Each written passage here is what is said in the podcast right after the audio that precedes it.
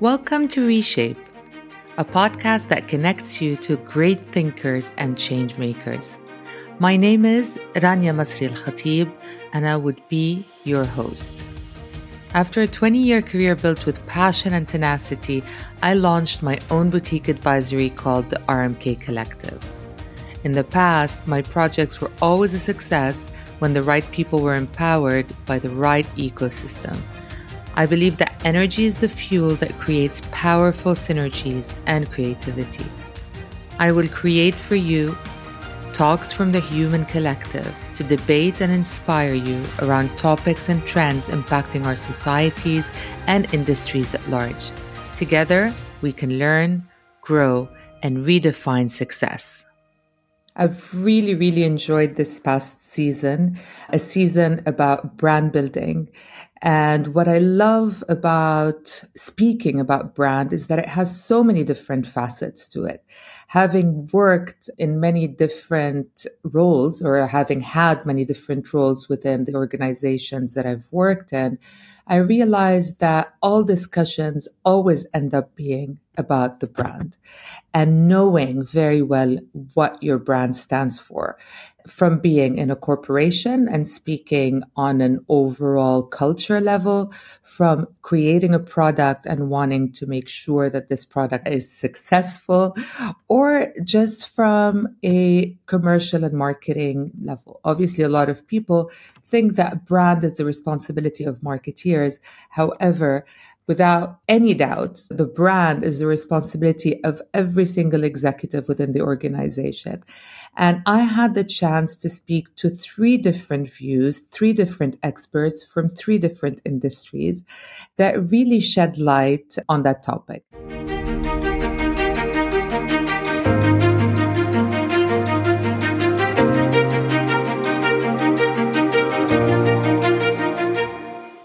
The first one, an industry that I'm very passionate about, which is the fashion industry.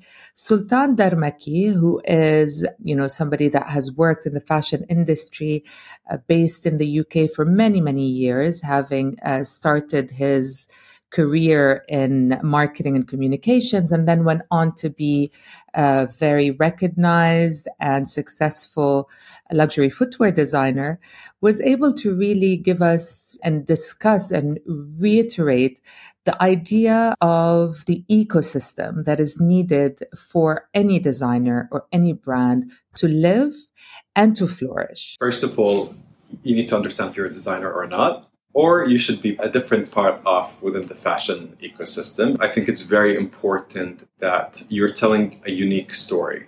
You're creating something that is about you. You need to have the right team around you. You're the designer, you're the creative. Make sure you have the right talent around you. Have the right people that can say no to you and challenge you. Research, talk, build a community, we spoke about the story behind your brand. How are you going to really tell people about your brand and not just show people your product and your collections that have to be impeccable? If it doesn't fit their story, it doesn't fit their store, mm. period. We spoke about the importance of the ecosystem. And when you talk about ecosystem, is who's going to support the designer through commercial strategy, through pricing strategy, through making sure they're making money throughout their margins and their production and their supply chain. There's so much, and it's not a one dimensional thing. You can be anything. There's so many things that are equally as important to a designer because what helps designer build himself is all the other elements around it. All of that elements are important part of our the ecosystem that lacks in this region mm. to a certain extent. We spoke about the importance of giving the chance to the designer to really focus on what he or she does best and how important it is for designers to understand that they can't do everything and how they should, if they cannot hire them, be part of a support system, an ecosystem or ideally a launch platform that hopefully will be created one day here in the UAE, but that we know is available in more mature markets when it comes to fashion and design. We want to invest in the art industry and we want to make sure that we invest in the right talent. There's going to be a new conversation about the ecosystem here of like what it looks like and what it should look like And before getting to that point, there needs to be a level of authority here that says, hold on, wait, great, let's create that ecosystem. But we are here to support you and hold your hand through this journey and help you build an industry.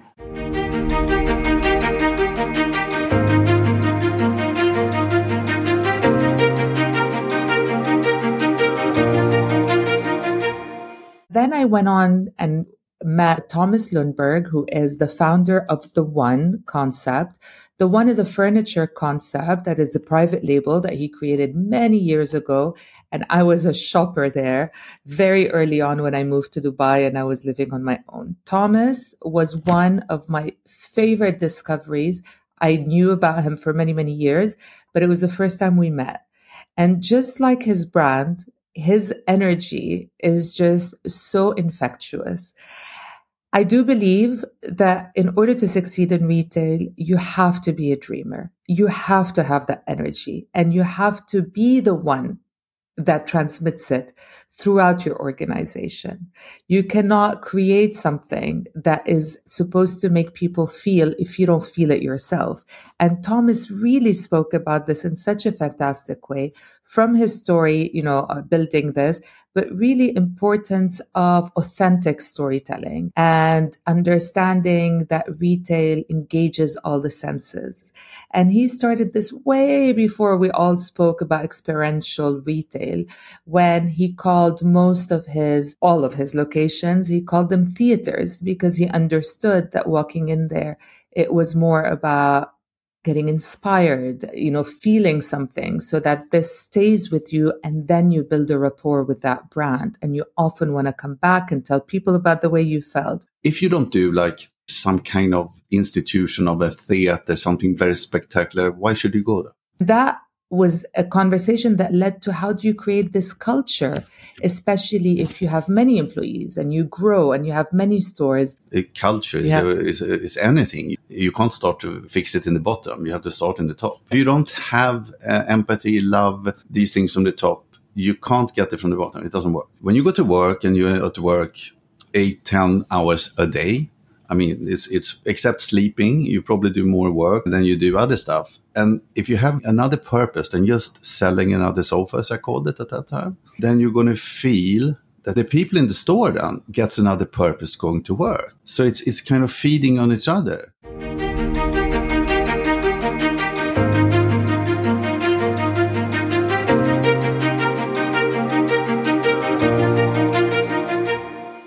Last episode was with Carla Hassan. Carla Hassan is, you know, one of, you know, the women rock star that I look up to. I follow her journey very carefully and she has been and is one of the top CMOs in the world. Based in uh, in New York, she went on after a very lengthy career with Pepsi. She is today handling the marketing and brand building, if you want, of JP Morgan uh, which is an investment bank. And, you know, really, really picked Carla's brain when it comes to what brand building is as a whole, no matter what your product is, no matter what your industry is. And one of the things that we really agreed on was the importance of brand when it comes to you know the vision side of things and that you start with a vision within the organization then you trickle it into marketing it but the brand lives on the top and needs to be aligned around all of the executive team. And everybody responsible for one side of the business needs to be aligned in the same vision.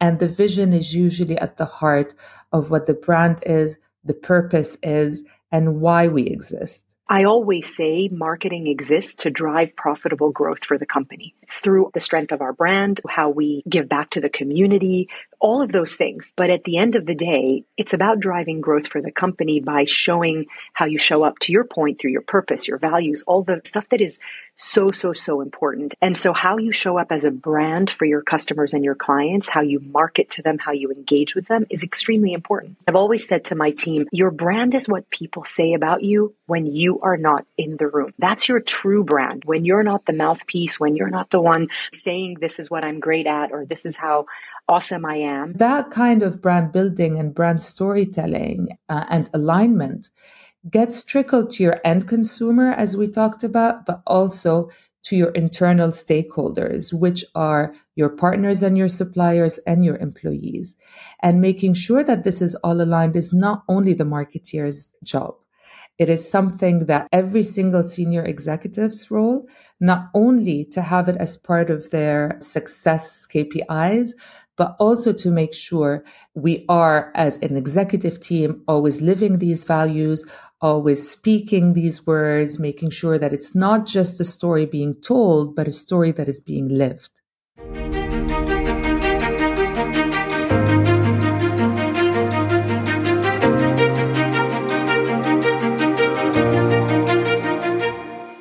General, it was so fascinating. And I keep on always feeling so much pride in meeting these people and being able to introduce them to you. So I do hope that you learn from this season and that you really um, get a lot of value out of it, or at least that you have been introduced to three amazing people in this world that we live in.